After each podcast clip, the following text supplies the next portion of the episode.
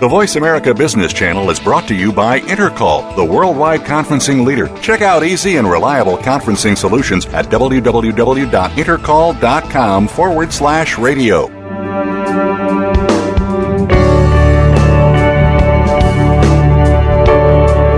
My guest today, author James Redfield, was 43 when he published The Celestine Prophecy.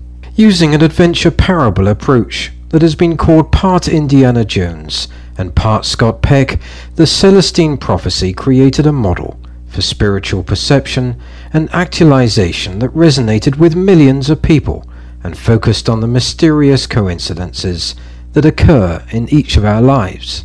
In disdaining the spotlight himself, Redfield proclaimed in the Celestine prophecy that each of us must intuit his own spiritual destiny. As he writes in the Celestine Vision, his non-fiction title published in 1997, the actual writing of the Celestine prophecy occurred from January 1989 through April 1991 and was characterized by a sort of trial and error process. Quite amazingly, as I remembered earlier experiences and wrote about them, lacing them into an adventure tale, striking coincidences would occur to emphasize the particular points I wanted to make. Books would show up mysteriously, or I would have timely encounters with the exact sort of individuals I was attempting to describe. Sometimes strangers would open up to me for no apparent reason and tell me about their spiritual experiences. After the self-published book was brought to the attention of Warner Books, they bought the rights and published the hardcover edition in March of 1994. The book quickly climbed up to the number one position on the New York Times bestsellers list, and it remained on that list for more than three years, joined by the tenth insight, which built upon the nine insights revealed in the first novel. The two books spent a combined 74 weeks on the New York Times list, making James Redfield the best-selling hardcover author in the world in 1996. The Celestine series of adventure parables continued in 1999 with the publication of The Secret of Shambhala, in search of the eleventh insight. Set in modern-day Tibet, Redfield continued the inspiring journey of the Celestine prophecy and the tenth insight, carrying readers to a new adventure in a sacred place where truths can affect all of humanity. In 2002, he joined author Michael Murphy and filmmaker Sylvia Timbers in a collaborative work entitled God and the Evolving Universe. The fourth and final book in the Celestine series, The Twelfth Insight, The Hour of Decision, was published in the spring of 2011. Author James Redfield joins me to talk about life and career on In Discussion. Welcome to In Discussion today. It's a great pleasure to be returning to the final program in the third part series with author James Redfield. James, hello today. Hello, how are you? I'm very well. James, we've really enjoyed some wonderful programs. As we were discussing, your time on the Bridge program was wonderful with scientist Nassim Haramein. We finished yesterday's program, the second in the series, talking more in depth about the Celestine vision. And I had indicated that I'd like to start it off today with the Celestine Vision Living the New Spiritual Awareness. Would like to gain some definition from you where that was coming in in the equation.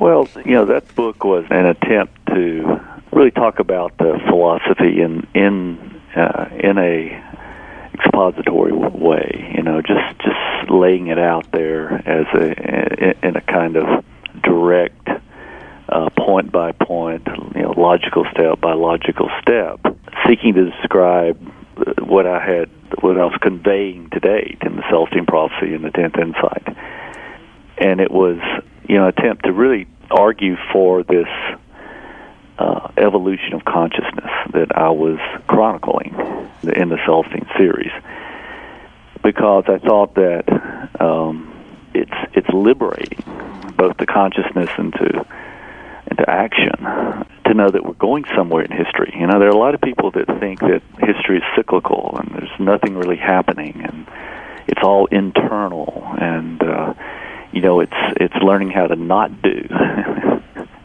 rather than to do uh, in this world, which I consider too Eastern. You know, we're talking about the integration of left to right hemispheres, east and west in the globe, uh, in my view, and so I really argue for both uh, as an integrative consciousness for this world uh, that we're marching toward very systematically, primarily because our brains are hardwired to do that. And I mentioned that what we're firing up is is this integration between the left brain and the right, you know, the ego and the intuition. And once we, uh, you know, I argue that once we open to the possibility of that, you know, it sets the intention and all the rest that brings about this integration. But at the time I wrote the Celestine Vision, I really felt like I wanted to make a case that that we were firing up new archetypal pathways in our brains that were already set for this, so that almost this this evolution is prefigured, not in direct content and in, and in every way or any kind of predestination, but it's prefigured in the way, in this, you know, our biological antenna, you know, to to open up the consciousness, and uh, of course that certainly presumes uh, design uh, from my point of view, and and and we have to uh, you know have to step into this reality. I mean, that's the, to me that those are the facts of, of, of life uh, from a point of view of a deeper philosophical understanding of what the purpose for history and the purpose for this whole experiment called humanity here, and um, it's to unify and perfect uh, and, and come to full consciousness of ourselves in relation to each other and to this divine matrix that is our source. So the whole thing is about coming to agreement about what that is.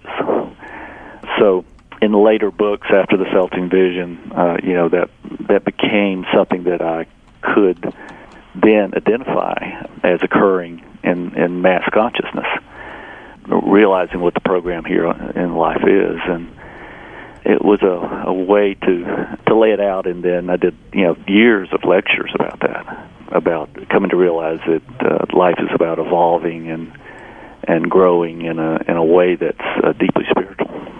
Complex subject. Towards the end of our second program, I had posed certain questions, taking you down this road to identify the audience, a very diverse audience. And we talked about religion. We talked about paradigms that I suspect are going to disappear soon. And m- meeting all of those halfway and finding this divine common denominator. I use old language again.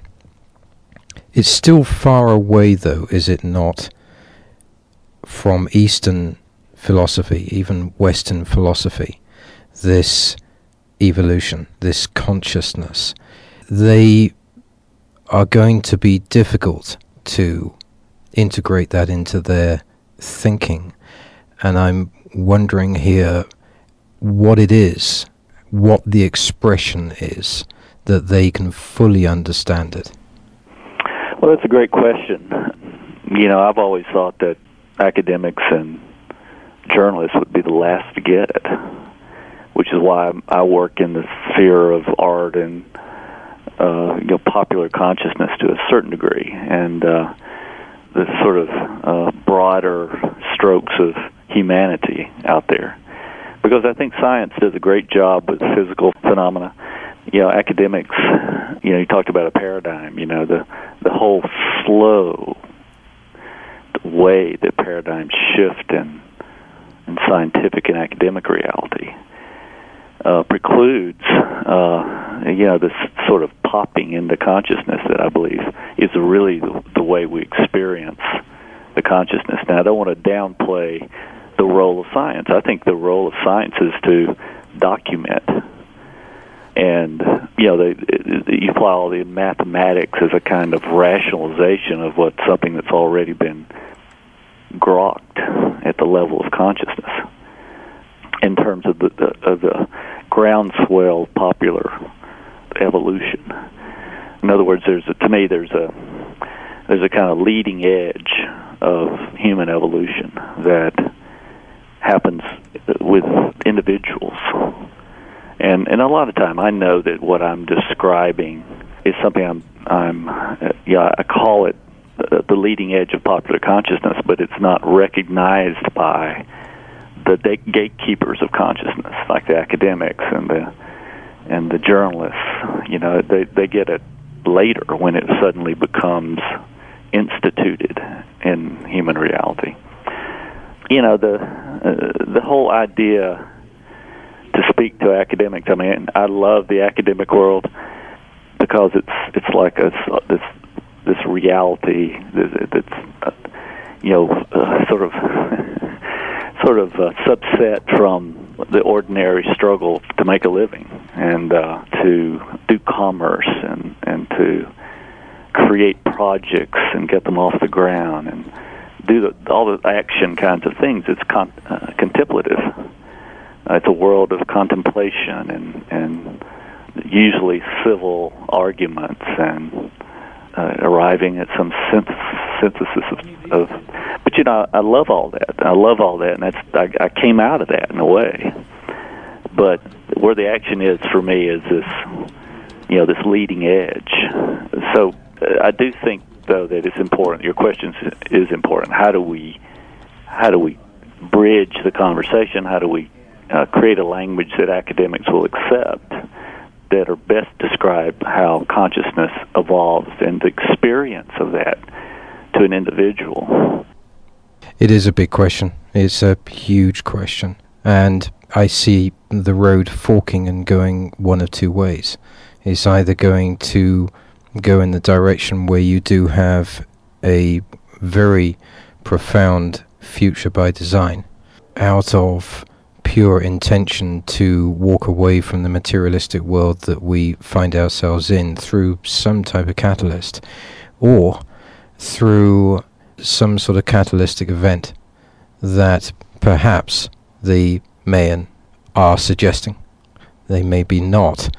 But one of the two is going to occur. And if I look back in history, uh, you look at the end of the Roman Empire or the Greek civilization. Usually, it takes a huge crisis, or today I would more define it as a super crisis, that would create the energy to affect change. Well, you know, I think you're. I think that's that's exactly right. It is. It's usually done the hard way, and um, it would surprise me a bit if it just all crashed. You know, I mean, uh, world finances, the dollar, the whole idea of honoring contracts, the whole idea of a fiat currency, you know, that took hold, that created the era of greed in my in my uh, estimate. You know, there's just so many things that are were are imperfect in economic life, and it's hard to imagine how can we evolve fast enough to take care of everybody. I mean, you know, we have a huge population problem and we have a huge job problem.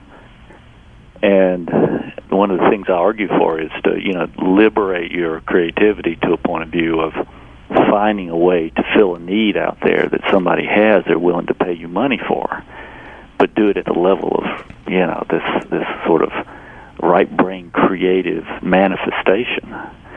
Because just you know doing ordinary paths that we had in the in the 20th century you know where you join a corporation and they take care of your health care and they have your retirement and you work your whole life and enjoy yourselves and have plenty of time for your family and explore your religion. And and that's all gone. It's already gone because the technology has replaced human labor.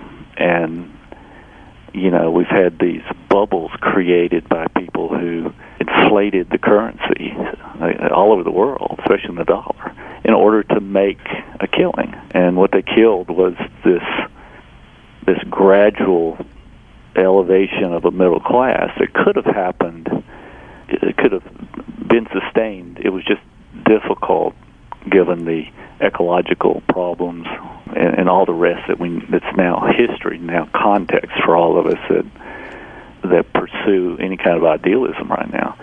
But it wouldn't surprise me at all if it all just came crashing down, creating a kind of not this sort of collective world government, you know, Star Trek world, but a new decentralized, detechnolized world in which uh, that looks more, uh, you know, like the the 13th century, uh, where we have to virtually start from scratch with our ideals uh, from a grassroots uh, point. Wouldn't surprise me a bit if that happened. It will, but it wouldn't surprise me. That's actually where I'm going. I don't think it's a good idea to return to something. Often I find myself asking people, are we returning back to the kingdom? M- maybe that's reaching in a way. There's perhaps too many Gnostic uh, connotations in that. But I- if you go back to the 1600s, you, you see John Milton's Paradise Lost, I think it was 1649, where he talks about the journey. He becomes the narrator of how we move from a feudal system into an industrialized system. And I wonder in this world today whether, and of course, money has been around forever, that cannot be denied, but money became more than just a exchange for commodities, even from the 16, 1700s. Is it the money ultimately the problem? And could it be that the Mayans are illustrating that when they talk about this final level, that it will be money that has to be extinguished? Well, I definitely think that money will be extinguished, uh, but I think that will be the result of a spiritual evolution, transformation. That's the only way that we can get there, from my point of view. I think that you know money becomes greed. There's nothing inherently wrong with money in the, as a as a way to exchange uh, goods and to be helpful to each each other. You know, to I mean, there's nothing wrong with capitalism. I mean, it's it's it's the natural form of economic life. You know, I mean, you see it. Every socialized economy has an underground that that is people taking their resources and and trying to give people something they want. That's what and, and see that that process is deeply spiritual. I believe. I know that you know capitalism is the uh, sort of the, the poster boy for what what went wrong, but but at its essence, it's I argue, in fact, in, the, in my new book, The Twelfth Insight, that the problem is not capitalism; it's how it how it's done, the the consciousness with which we uh, participate in it.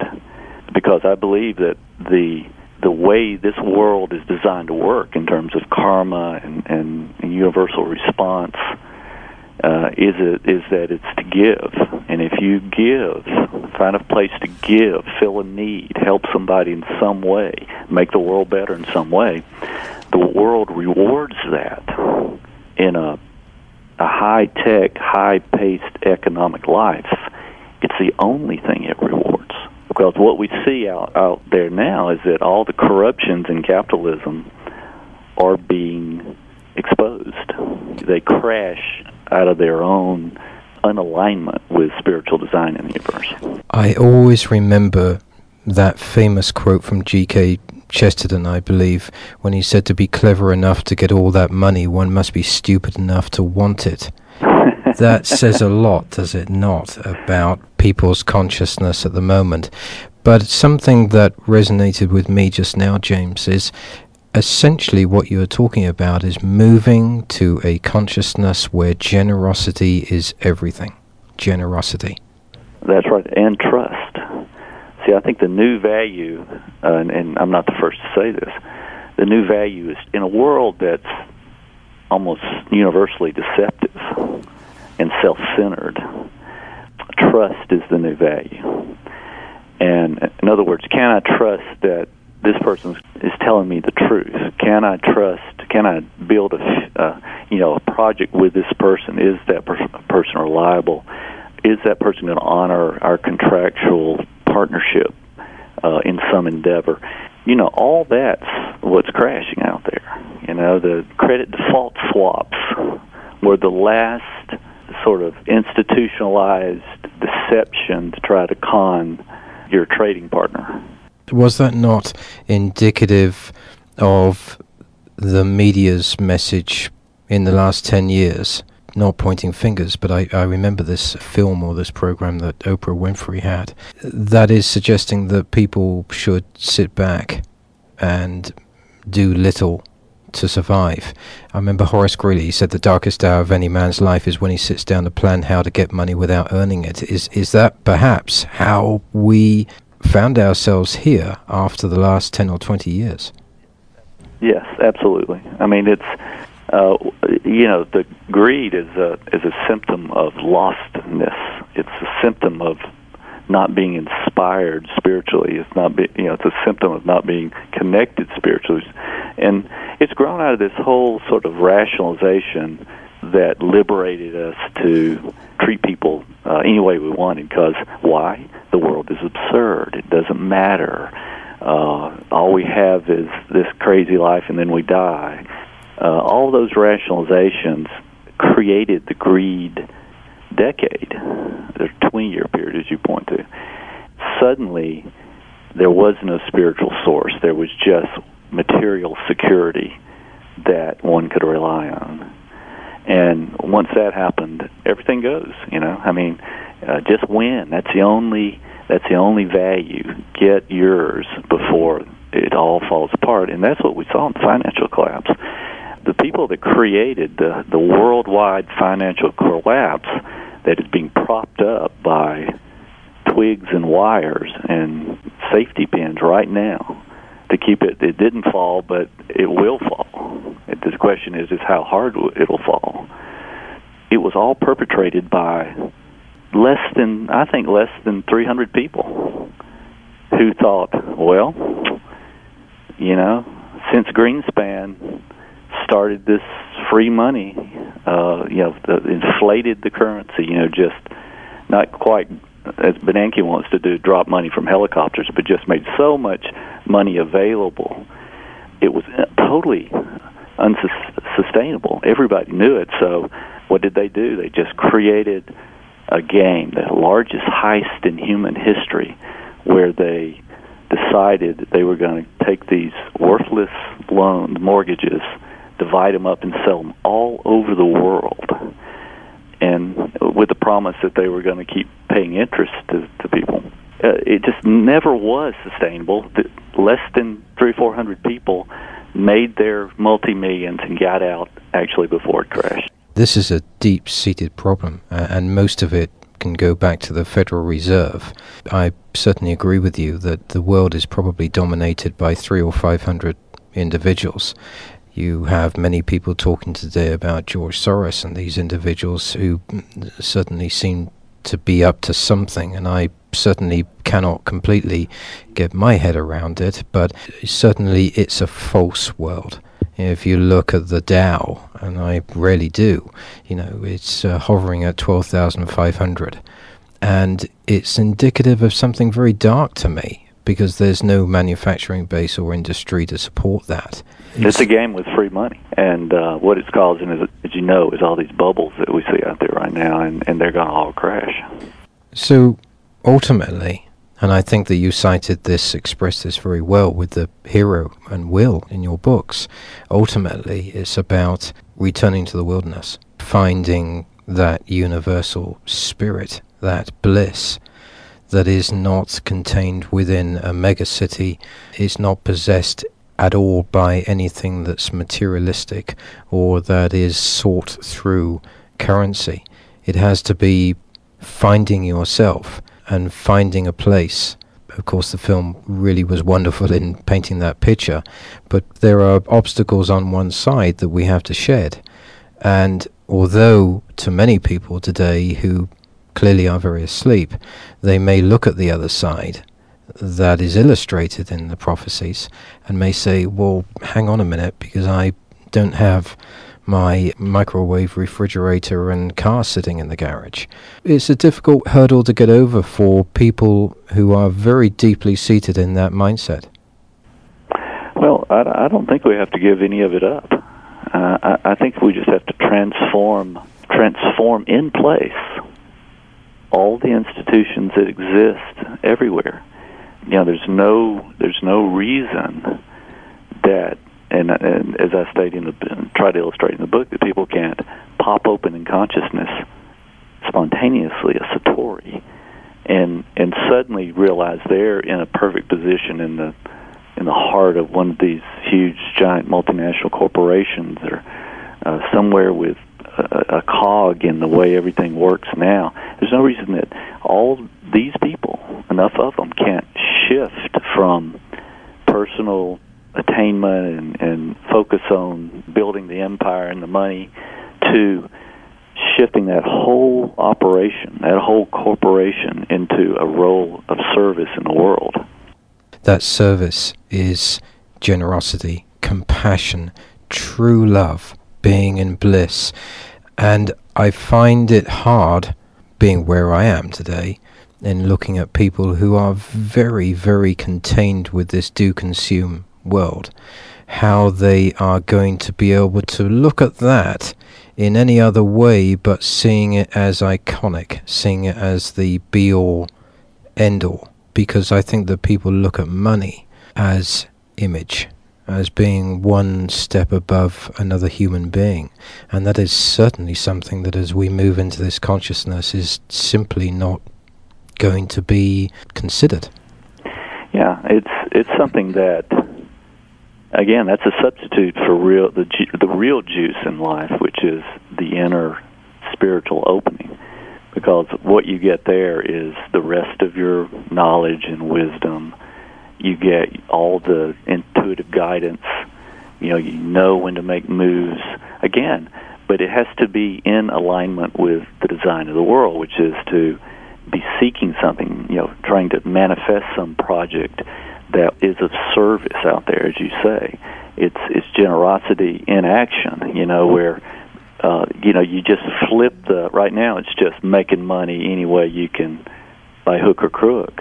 But that pales to the fun and the adventure of doing it, you know, as as from a kind of allowing yourself to be guided into it by this higher part of yourself, which is connected to all this wisdom and intuitive uh, uh, life and synchronicities where the world just opens up magically to make this thing you're wanting to do work. In other words, out there, the greedy life is the hard way. I mean, it's work. These guys that work in Wall Street, you know, trying to right now they're trying to just see how you know see how long they can keep it from all falling apart. But but before, you know, they were working tremendous hours to get those multi millions. It was drudgery. Um, in the in the at the personal level, at the per, level of their personal lives, I mean, you you can just you know, and I've done this. Just survey bunches of them, and what they'll say, what you pick up almost immediately is this jaded, uninspired, propped up on all kinds of pharmaceutical drugs alienated from you know multi divorces and alienated from everybody and no friends kind of person and nobody wants that anymore so it's all tilted for a for a flip. We just got to bring it to consciousness in my view in a way. And and again I represent that uh, in the book as as a 12th insight. Because uh, what we're doing is we're the abundance one feels is just as is is ten times that perilous kind of deceptive life uh, represented by the greed that's out there. You have certainly traveled with these books that are very synchronistic in themselves. They are a running narrative. You reach the 12th insight, and it is a very good definition of where we are today. It's a plan, it's a solution, it's providing thought provoking methods of change inspiration, generosity. There is, interestingly to me, a lot of synchronicity as well with other prophecies, whether it's the Mayan prophecies or the Hopis or the, even the Zunis. Is this book designed to see us through the final stages, just as the final stage of the Mayan calendar is designed to accomplish here? Is it supposed to be part of the final solution? Well, I would argue, and again, I'm, you know, I, like to stress that I'm not making this stuff up. I couldn't make it up if I wanted to. You know, it's it's something that I'm observing, and and maybe you know what I do is just convince myself it's really it's happening. You know, how long has it been since I? Uh, eight years, eight or nine years since a, there was a book in this series. So this the twelfth insight was offered only after I, you know, I became convinced a twelfth insight was actually happening. So I'm pointing to something out there, a, mm. a social movement, uh, you know, that I see as a return to integrity and and uh, and opening up of consciousness. So I believe, you know, from the point of view of bringing this together into uh, the and as an offering of clarity about what we're all doing pretty much at the same time. And when I say all, I mean those of us who are in this and moving suddenly feel ourselves moving forward with with a kind of quickening happening. I'm describing something that's occurring in my view from across across cultures and religions and and institutions of all kinds in, in the world, in the human world. So, yes, I do think it's the solution, part of the solution, and in the sense that we have to do this. This is an internal process before we can make it collective. It's the only way to do it. You know, it's the only way to save the world. It's the only way to deal with this all that's wrong out there from from our idealistic perspective. We can't raise a large enough army to do it to fix it. We can't build a uh, raise enough taxes to build a big a big enough government to do it for us. We can't find some savior or some benevolent dictator to give all our power to to make it happen. The only way to make it happen is for enough of us to have this breakthrough consciousness that I think we have the vocabulary to describe now and to point to and to talk to each other about and to reinforce uh, with each other. You know, it begins uh, and, and has to take final form in the individual. One of the most striking things for me, James, I can't remember who said this, you see things and you say why, but I dream things that never were, and I say, why not? I can't remember who said that. That for me, and I'm going down a road here, talks about manifestation. And a lot of what I read in your books is truly being in a position to manifest the greatest outcome, to put your mind and your heart to it. And I've learnt this myself over the last couple of years, is that you wake up every morning and you truly bless everything around you and that's a, a lot about what it is today. It's about people truly understanding that if they need a better world, they want a better world together, they can actually make it happen. There's no doubt about it, and and I would even argue that, as the Mayans predict, it's never been easier to do. It's we've never had so much help available from this energetic source within us you know this creative energy is somehow there's a quickening. We can feel it.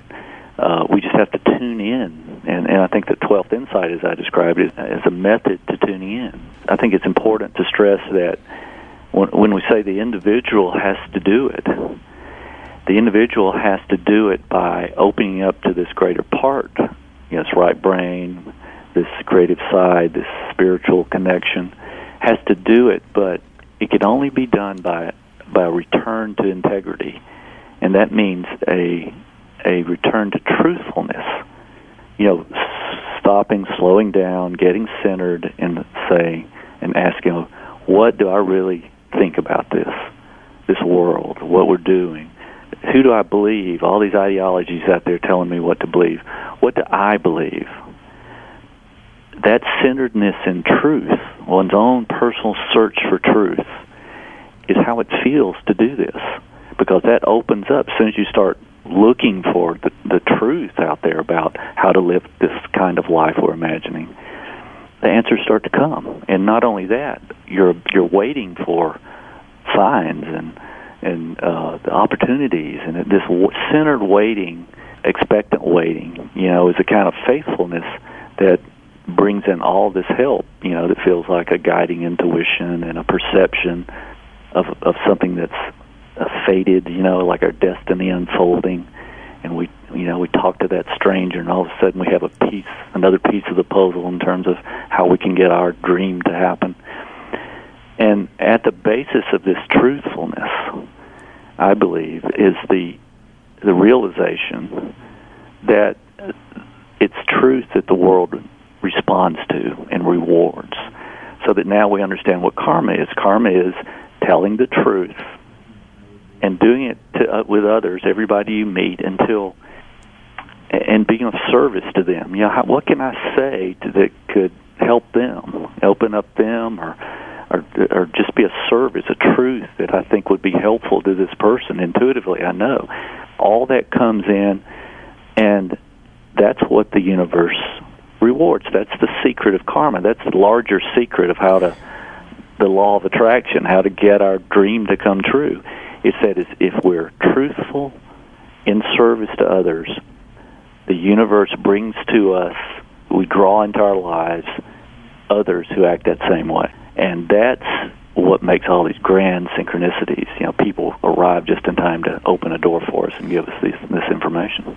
In my world, in what I do, I know that it's very important to be a listener so that people can talk. Because that's a that's a great difficulty in our world today. I think that people are enslaved because they don't have a voice. And my goodness me, in my world, when people can talk, they often turn around to me and they say, "My goodness me, I haven't been on something where I can actually talk without being interrupted. And I wanted to say with that, I love this part of your book, The Oneness Intention. I love the part I found a bench near the fountain and began to read where I had left off. It immediately held me spellbound. To completely join minds, it said we must intend oneness, but we must also come back to a love state that totally transcends sexual complexity. It names this emotion agape and, and it goes on where you you have Rachel. She says, "Look how beautiful it is outside." She said, "Remember how the world looked on Secret Mountain. We're truly working our way back there with each integration. The next step is opening our senses fully to the way the world really looks when we're all connected together in a state of love." And I think that also it's very important to encourage the youngsters. I look at your players in these books and I'm very concentrated and focused on supporting what I call the 80s generation. I see so many of these kids born in the 80s who definitely they're not a different type of human being. There's no evidence of any sort of cellular change, but they are remarkably more conscious, possibly, than those who were born in the 50s or 60s. Yeah, I, I think you. I think you're right. I, I think there's. I think each generation comes in, uh, you know, and they don't have to, uh, you know, they don't have to deal with a world that's confused about racial prejudice anymore, slavery. Eh, you know, we, they come into a world where, you know, we're past a lot of that. So they're it's easier for them to get out, you know, beyond those limitations and open up a little bit more of their brains and you know, but they're also. I think you you would agree that uh, you know this that generation is very group oriented. Let's get together and do something.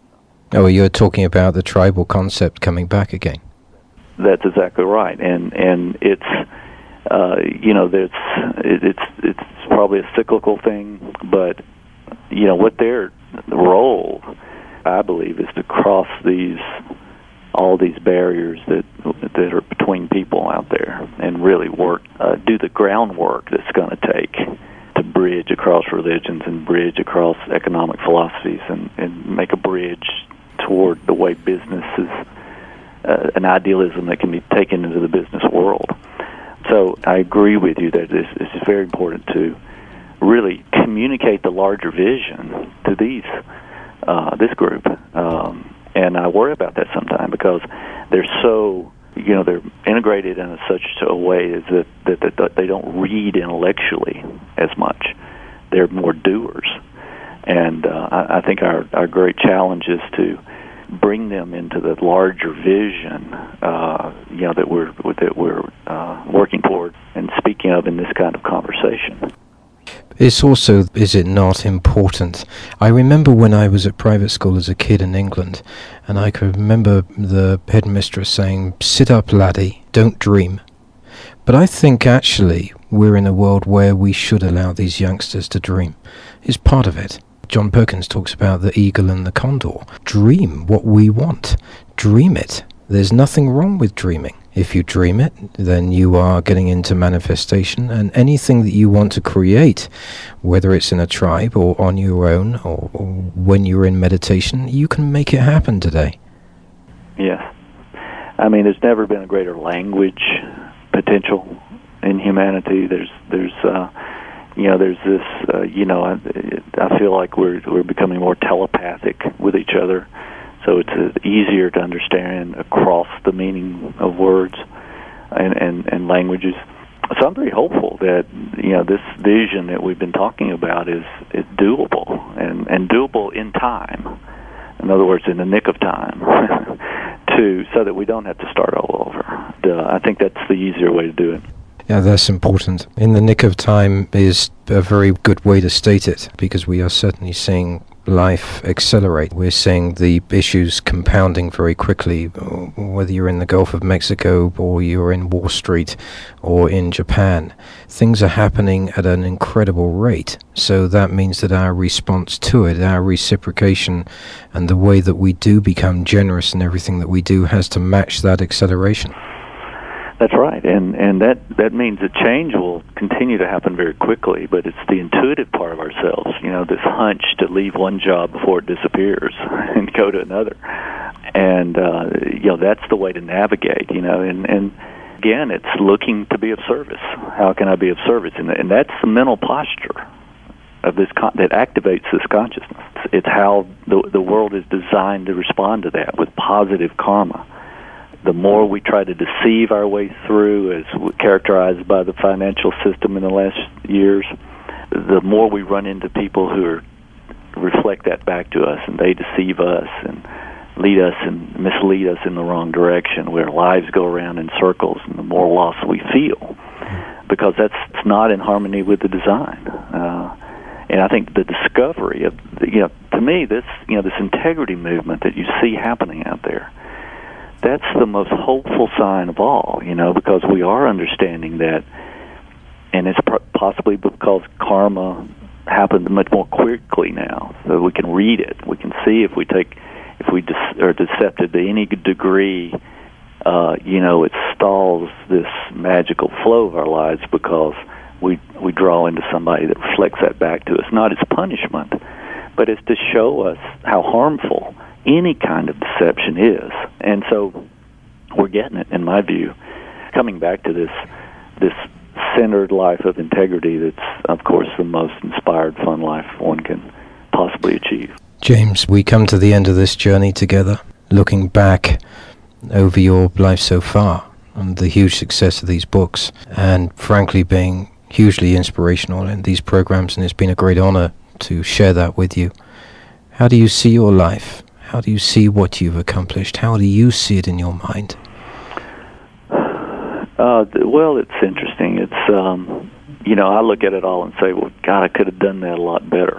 you know, I could have shaped the books. I could have, you know, I could have done it where it had a larger effect. But I realize that it's the audience. I'm because of the way I'm designed. I'm writing these books for an audience that's growing, is traveling down the same path.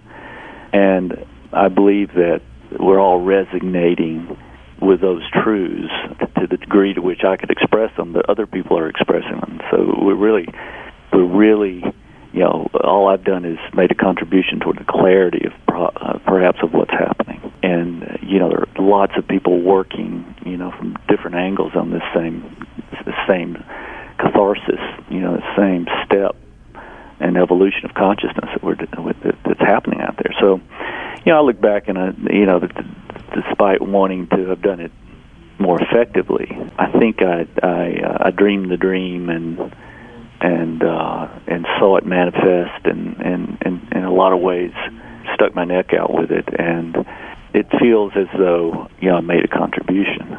It also feels like it's not complete. You know, in other words, there are better ways to say it and, and better ways to talk about it and and perhaps that's the language that we're all learning together. James, it's been a great pleasure to spend these three programs with you. I do thank you so very much for sharing your journey with me. Thank you. I, I really enjoyed it too, David. Thanks for what you do. And to our listeners today, I do hope that you enjoyed these three programs with author James Redfield as much as I. You can gain information on these and any other programs in the series at davidgibbons.org. Meanwhile, good morning, good afternoon, and good evening. So, what did you want to talk to me about?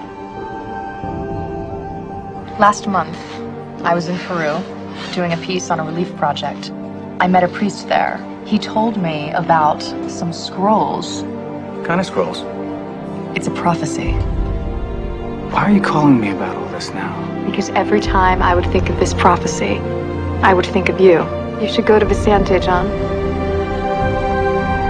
Have you ever experienced a coincidence that you cannot explain? Wait a minute. You know about all this. Who are you? Part of your story apparently. My name is Will. John. Do you suppose it was an accident that you came to Peru?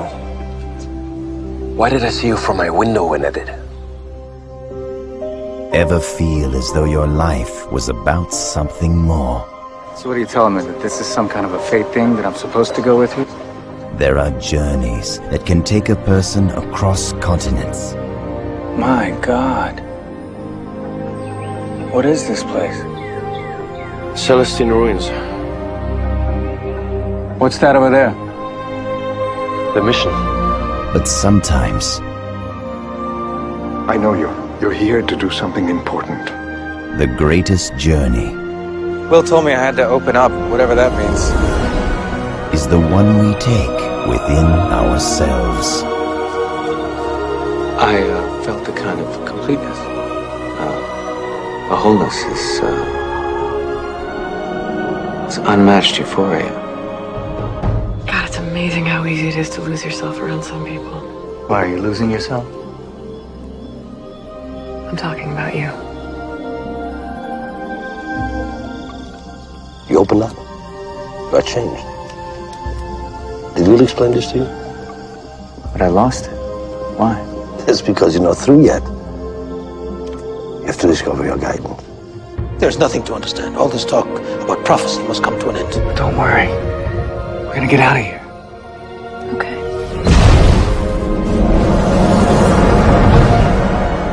Energy surrounds us. Intuition guides us. This is mine to do. Mystery calls us. If you only knew what the prophecy says, how the world really is. I'll Always find the deeper meaning, the silver lining. That's what keeps you in the flow.